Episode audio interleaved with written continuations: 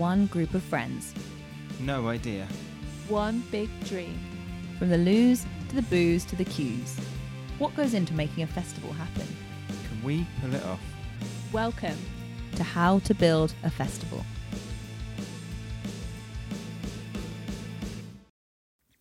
Hi everyone. So before we start this week's episode, we'd like to apologise if the sound is a little less clear than you might expect. We had to record this week's episode virtually last minute due to illness, and we haven't practiced much with the software. So apologies for that. Please do turn up the sound if you need to, and we'll be back to normal volume next week. With that, let's get on with the episode.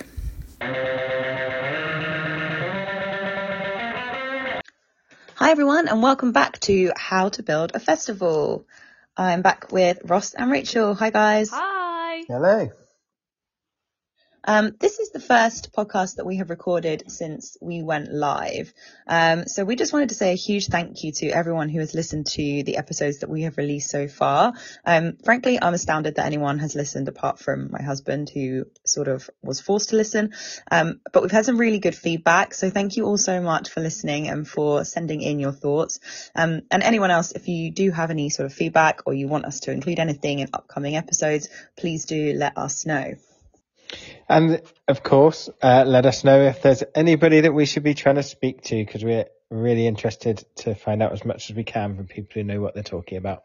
I.e., not us. So where we left things last time, um, we were just about to try and buy Glastonbury tickets. So I think we probably need to start there today. Who wants to uh, to start us off? To break the sad news. Very sad news. Not a ticket between us. Not not even uh, not even a detailed page. No, we didn't even get past the holding page this time, uh, nor did anyone I know. So on the one hand, that makes me feel a bit better. Sorry, I, f- I shouldn't feel better that my friends aren't going without me, but I do. Um, but on the other hand, it makes me think I don't know what was going on this year. Was everyone in the world applying for the tickets? Um, you know, we know people that have been year after year, right, Rach, and they they didn't get in this year. Yeah, no, I was. I think I spoke last time about my friend Graham who um, has been every year for the past as long as I can remember, and he had I think about eight or ten groups, and only one of the groups got tickets, and it wasn't him, sadly. There was. I don't know if either of you saw this. There was a a video or two going around on social media that um, some syndicates managed to figure out that once one group had got through and paid, they could reload the uh, the bank details page and just keep getting back in. And uh, uh, someone at work said one of their group managed to get all 36 of them their tickets in one go. So uh, minor social media controversy. yeah. Um, oh well, never mind. We'll just have to make sure that our festival is even better than Glastonbury. No pressure, guys, because all of our friends now need a festival to go to anyway. Us not getting Glastonbury tickets um, has brought up the conversation which um, we've had a few times before um, about the Glastonbury ticket kind of um, what's the word? Process. Yes, the How to make concept. that fairer. exactly like how could it be fairer so personally i am a big fan of the lottery idea so that everyone registers and then there's like a lottery and then people get kind of through and then they can buy up to six tickets. Um what does everyone else think? Is that how they do it for Wimbledon? yeah you can't buy as many tickets but yeah it's kind of a lottery. Although saying that i've never actually got wimbledon tickets through the lottery so maybe i'm not such a fan of the lottery Yeah, I mean, I don't know. I, I, I guess I think one of this is one of those things where it's it probably sounds so much easier than it is to try and make it fair. And I guess they do a relatively good job. At least ticket touts can't buy the tickets, right? As, and you know, you can't Yeah. complain about that. Um, but I think it's one of the things. You know, buying tickets is one of the things that I'm. We're going to try and look into a bit more for our festival. We're going to get someone on, I hope, um, who works in the industry to talk a bit about how it works, and maybe we'll finally discover whether you should have more than one tab open at a time because I still don't know. So I, I'm massively anti a lottery because I, I think two things. One is that a big thing about Glastonbury is that you kind of, the whole thing is, um, is hard for Like you have to, you earn every single bit of enjoyment you get out of Glastonbury, and uh, and so I feel like going through the ticket ordeal is, is part of it. But secondly, I think um, it takes a certain level of commitment just to organise yourself for a ticket day, and it filters out a lot of the kind of people who would just go if they were handed tickets on a plate out of curiosity. And I think if it was a lottery and all you had to do was fill in a form, the competition would be like five times higher because so many more people would apply. Uh, and I think, you know, if you're organised enough to get yourself into a group of 36 people all helping each other through ticket sales and resale, then you probably deserve a higher chance of getting tickets. When we haven't got tickets, it's generally been when like someone, some of our group have been on holiday or whatever. And this year we got unlucky with that. But generally, I think like you give yourself a higher chance by being more organised, and that's part of it. I think that's, I hadn't really thought about it like that, but actually that's really fair. Um, and it's a good point. I hadn't thought, yeah, you, it does kind of, you have to get up early on a Sunday morning and make sure you're in a group and make sure you've got everybody's registration numbers and that one of them hasn't spelt their postcode wrong. um, which, as I may have mentioned, I've done in the past. Um, so no, I think that's a really good point, but definitely something for us to look into more, I think, as we move forward in this process. Yeah. And especially Yeah, as definitely. loads of chat about like the bots getting, getting people their tickets this year. We, we, uh, we don't want to be losing out to the bots. No No. way. Really? What AI tickets? Well, just people Interesting. figuring out how to uh, automate the slog that they have to go through. Whether that's true or not, I I don't actually know. Oh, again, if you are clever enough to figure that out, maybe you do deserve them. We're the biggest collection of IT nerds in the world at Glastonbury every year. So we haven't got tickets. What are our options now? So there is obviously the resale in April, I think it is. Um, or there's other options for getting tickets like volunteering. What's everyone thinking? Uh, I've signed up to volunteer, um, so we'll see. I've never done it. I think it'd be quite interesting, but um, I'm curious to try try other festivals as well. I don't know. Kind of interested to see what other lineups come out as well. Yeah, I just don't think I would be a very good volunteer, as you know. um, I don't like to get up at festivals until quite late in the day. Um, but uh, yeah, other festivals, I, I'd quite fancy something abroad in that case. If we can't go to Glastonbury, maybe we can try and guarantee good weather. So um, looking at Primavera, uh, but we'll, we'll see. We'll see when we get all the lineups out. I've, I've always wanted to do that one. Mm, does yeah, the lineup's kind of half convincing me. Yeah. It's not perfect. They've, they've had such good lineups over the years. It's almost like I Mm. feel like I want a bit more out of it. Yeah, so hopefully, I mean, Glastonbury's apart from Reading and Leeds, and obviously I'm not going to Reading and Leeds because I'm not 18. Um, I actually saw on Twitter the other day, or X, sorry, the other day, someone said I would go to Reading if they made an over 25s campsite. And I was like, that's such a good idea. They should do that. You should have to show ID at the gate and maybe then I'd go because their lineup's great too.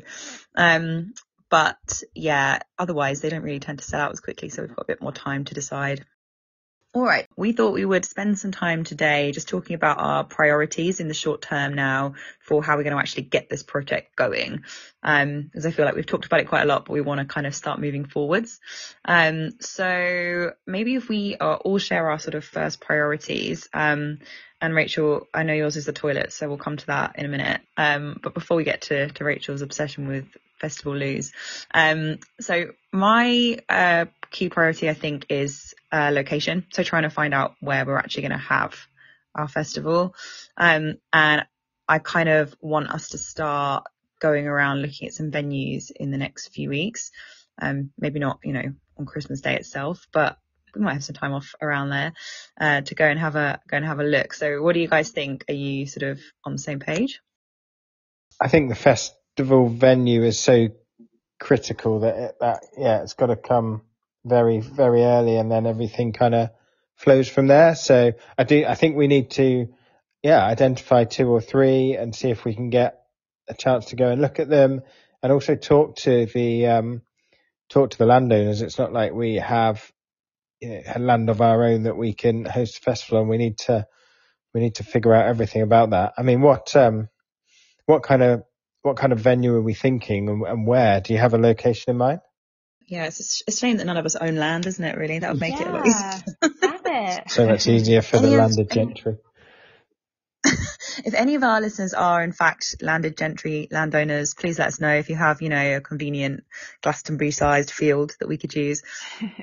Um, so I think that to have a location, we need to sort of, I know we looked at city venues and we talked about that last week, but I think we'd like to explore some different options. Um, I know there are kind of some areas, some festival venues that you can almost hire set up so that some of the infrastructure is done for you. And then there's more of kind of like a DIY type scenario where you do a lot of it yourself. Um, we could even look at some kind of pubs with outdoor space to start with. So I think we need to sort of have a little look around um, and make a short list in the next few weeks. I think somewhere that is kind of accessible. Um, so it's obviously got to have different options of how to get there. So, you know, if there's obviously by car, um, potentially kind of train, things like that. So I suppose accessibility is a, um, a kind of a, a consideration. Um, also, I Oh. guess, You say that accessible to who? Because looking at our, you can see on our stats where our listeners are from. Um, accessible to people in the Philippines. If you are our listener from the Philippines, please do email us and let us know. But we have listeners all over the place, so yeah, maybe we should, you know, just do it abroad. Why not? Go crazy, True. Island. True, Fyre yeah. Why would we limit it to the UK? I mean, I suppose from from a practical point of view, me being, you know, miss miss sensible over here, um, I guess somewhere that, you know, if if we're going to be doing a lot of planning, organising and stuff, if it's not too far away, obviously if we have to do a lot of like practical stuff, um, organising, get, you know, doing site visits and stuff, maybe somewhere, um, you know, in the within a couple of hours of where we are would make sense. Um, but yeah, I mean, I think there's also, I guess we need to think about sort of how many people we'd want to have there. That would also obviously give us a, that would narrow down or increase the kind of different venues that are options, I guess. Um, but yeah, I think probably somewhere outside with some green space would be a good, a good start. I don't know. I'm attached to this festival on an island idea now. I think we could do Fyre Fest 2.0. It's Sounds already great. in the works. Four hundred ninety-five pound for early bird tickets or dollars. Four hundred Are you joking? No, it's uh, genuinely. Well, Really? Everything passes me by these days. We did go to a really good island that you could have a festival on, um, in Essex actually. So, you know, maybe, maybe we could realise our dream.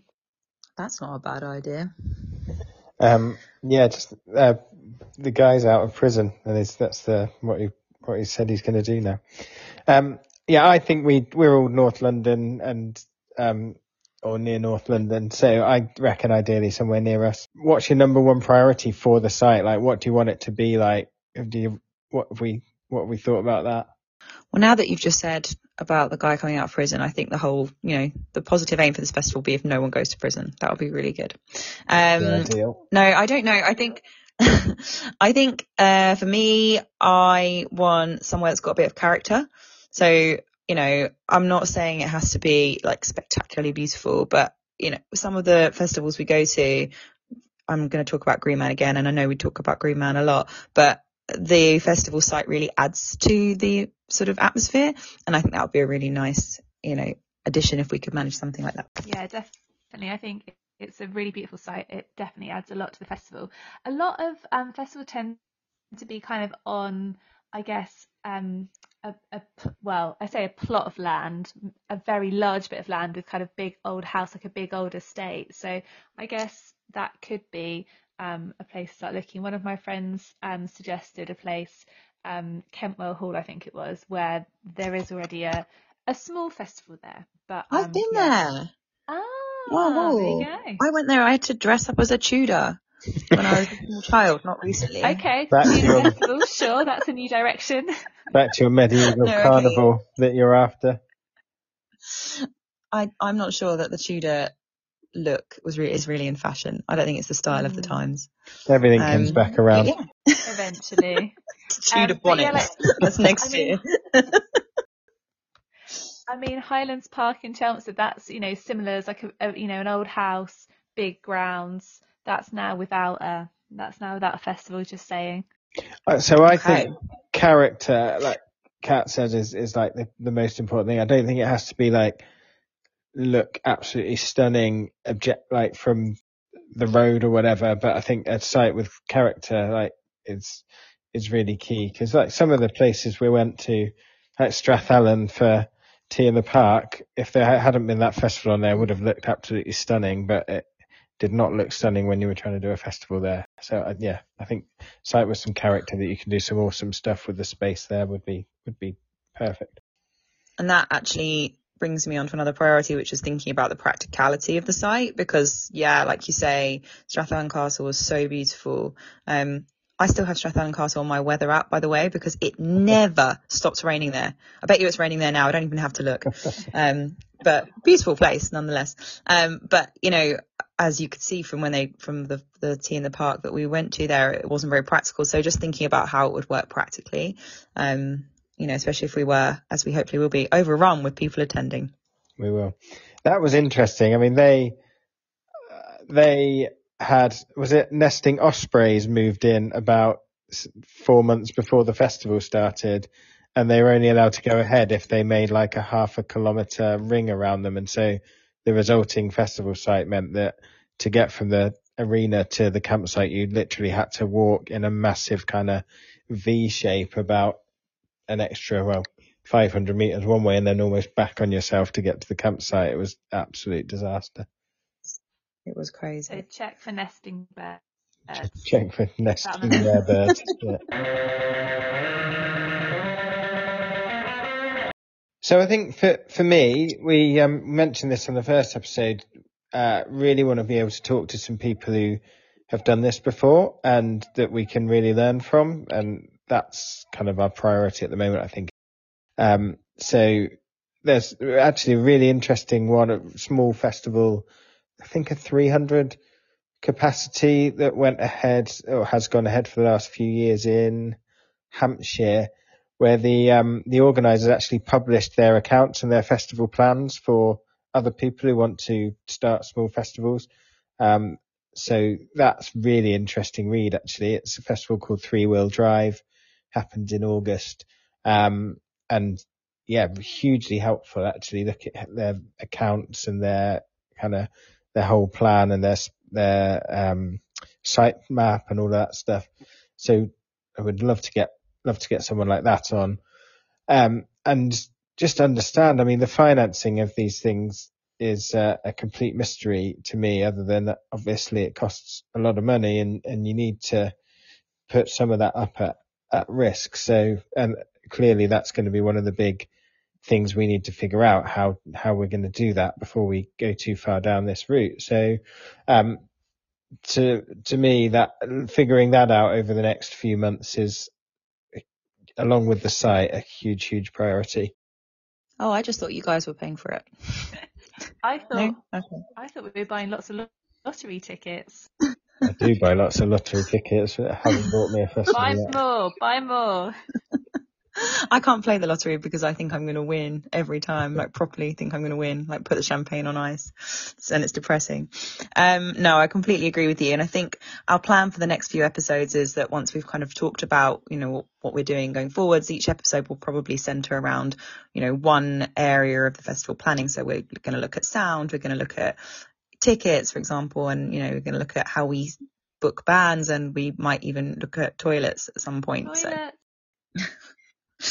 Um, no, so I, you know, and I know a couple of people reached out with some contacts uh, for us. So thank you so much to do that. But absolutely, you know, if you're listening or if you know anyone, please let us know um, because we'd really like to get some people on that we can steal ideas from.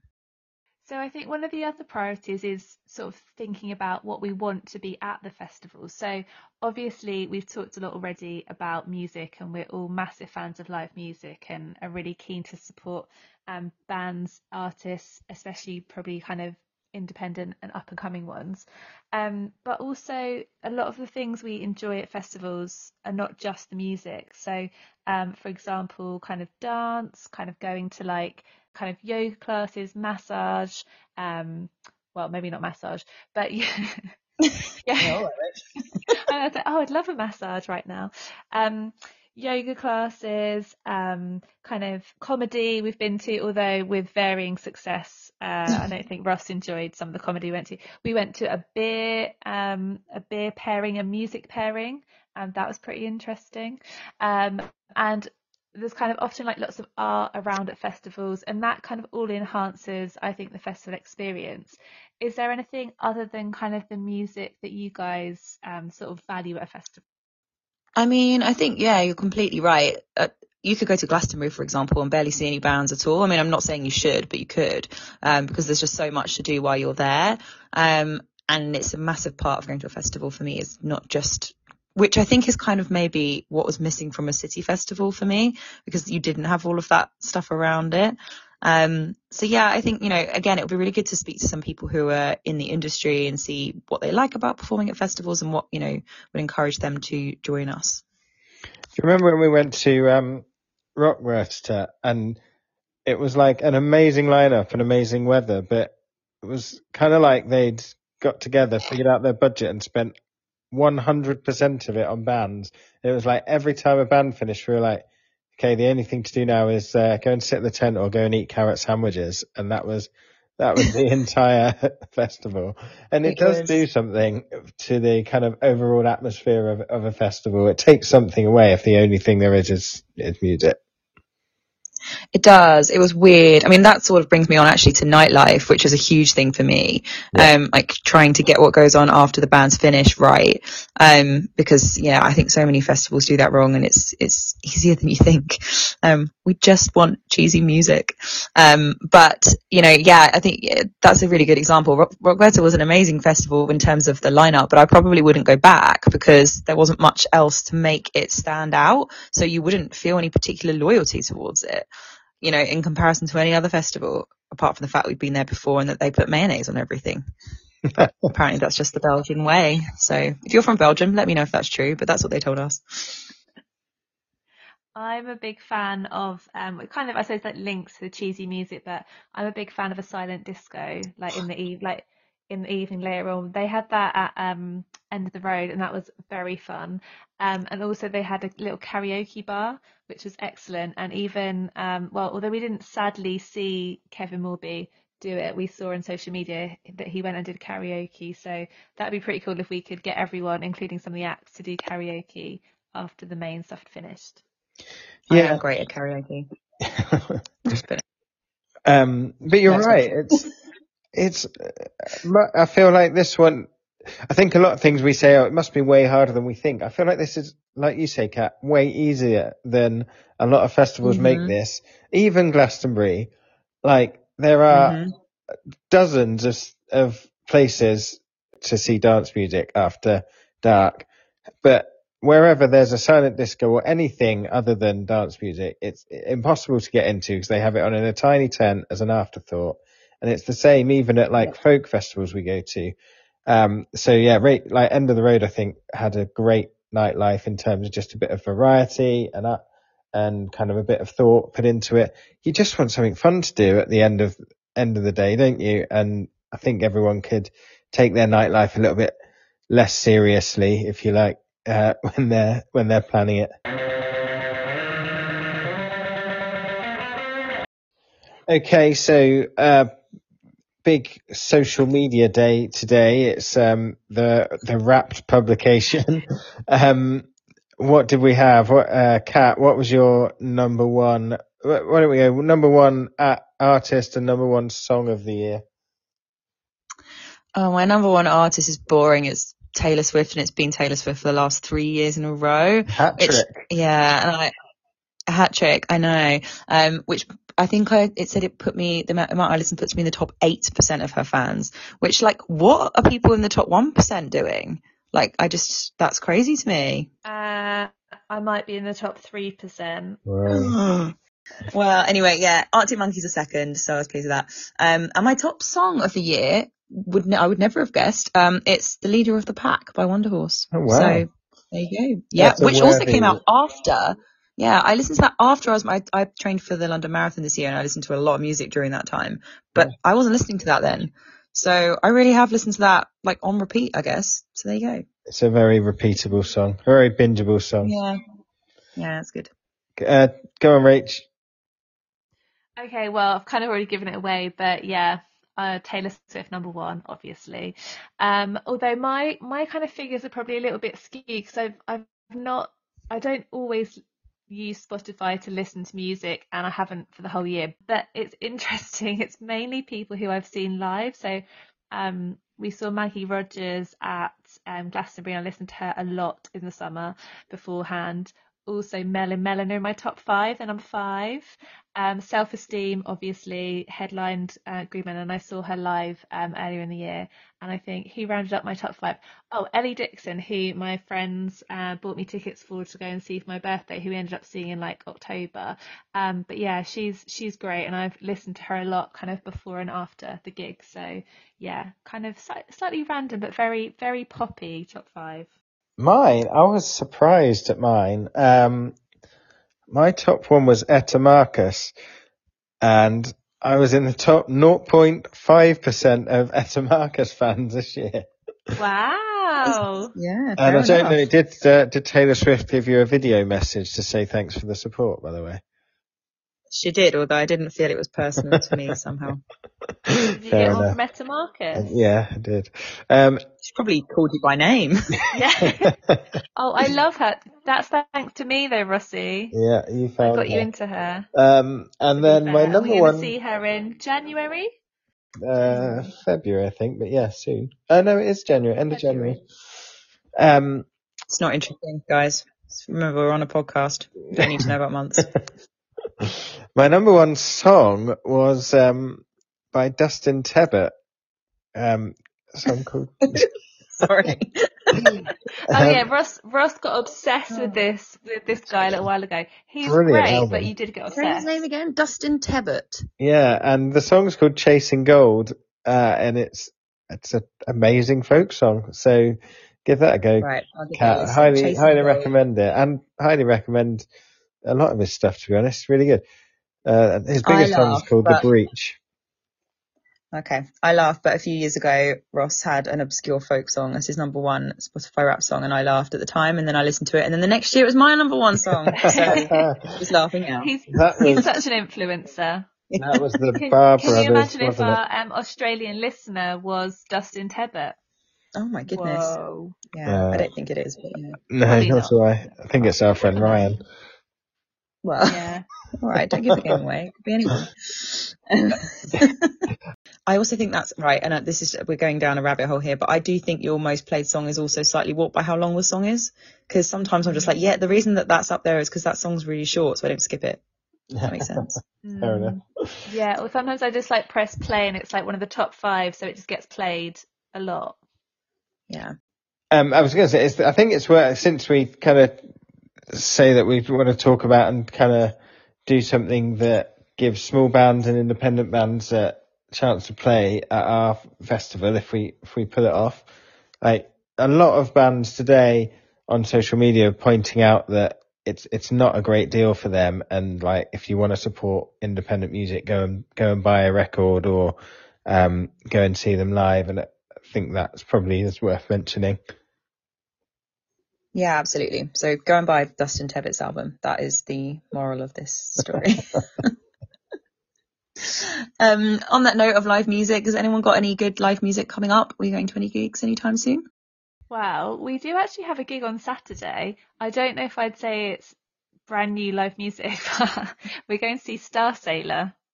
Oh, cool. I used to really like them. I didn't, yeah. I mean, I don't I dislike them now. After a few after a few drinks uh, in the pub, we just uh, spur of the moment booked it as a kind of nostalgic nostalgic gig. But yeah, what about you, Kat? Have you got? Well, I would say be wary of booking gigs after a few drinks because um, me and my husband were supposed to be going to see Django Django, who we saw a couple of weeks ago at Mutations Festival um, in December, but he booked them in the pub and accidentally booked them for Bristol. So yeah, looks like we might not be going, or we might be going to Bristol. Nice. Who Why don't knows? you, why don't you go to Bristol? When what day of the week is it? It's a Sunday. It's a long way Mm. to go on a Sunday. Uh, Yeah. Suburbs. We'll Are they, are they We'll why see. sold out? do gigs on Sundays. I know. Uh, no, it, is, it isn't, but I can't go now. Oh. So Never mind. And then we've only got Big Moon before Christmas after that, I think, haven't we? I've got. Are you guys? We've got flight as well. Are you guys going to flight? I don't know. Where's that and It's on the when? calendar for me. Good question. Don't know. I Uh, really, I really like Flight. I, I don't think I deliberately didn't invite you. How rude. How We're not rude. currently going to We that. uh, we were meant to be seeing Etta Marcus yesterday, but um, it's now in, as previously mentioned, January slash February. So we're very excited about that as well. I mean, my husband's probably booked these tickets for, you know, Chicago or something. Um, this is going to take me too long to find. Oh no, okay. It's in KOKO on December the 12th. There you go. Oh, nice. Well, we'll look at that if it's not sold out. Uh, and I did see today, I got very excited that the Bees are doing a very small tour next year for four gigs. I don't think they've played since 2012. I used to absolutely love the Bees, so uh, it was immediately online. You did. It used to be a bit of a running joke how much you love the bees, to be honest. So- but no, we'll definitely be going to that one. So that sounds good. All right. Well, I think that's pretty much it for this week. Um, next week, hopefully, we're going to start getting into some of the specifics on what we need to do to move things forwards. Um, so hopefully, you'll join us again for that. Once again, we'd like to give a huge thank you to Tony Flags Music for creating the music for this podcast. You can find him on Instagram. And also, thank you again to Glenn for our artwork. And we will see you next week. Bye. Bye.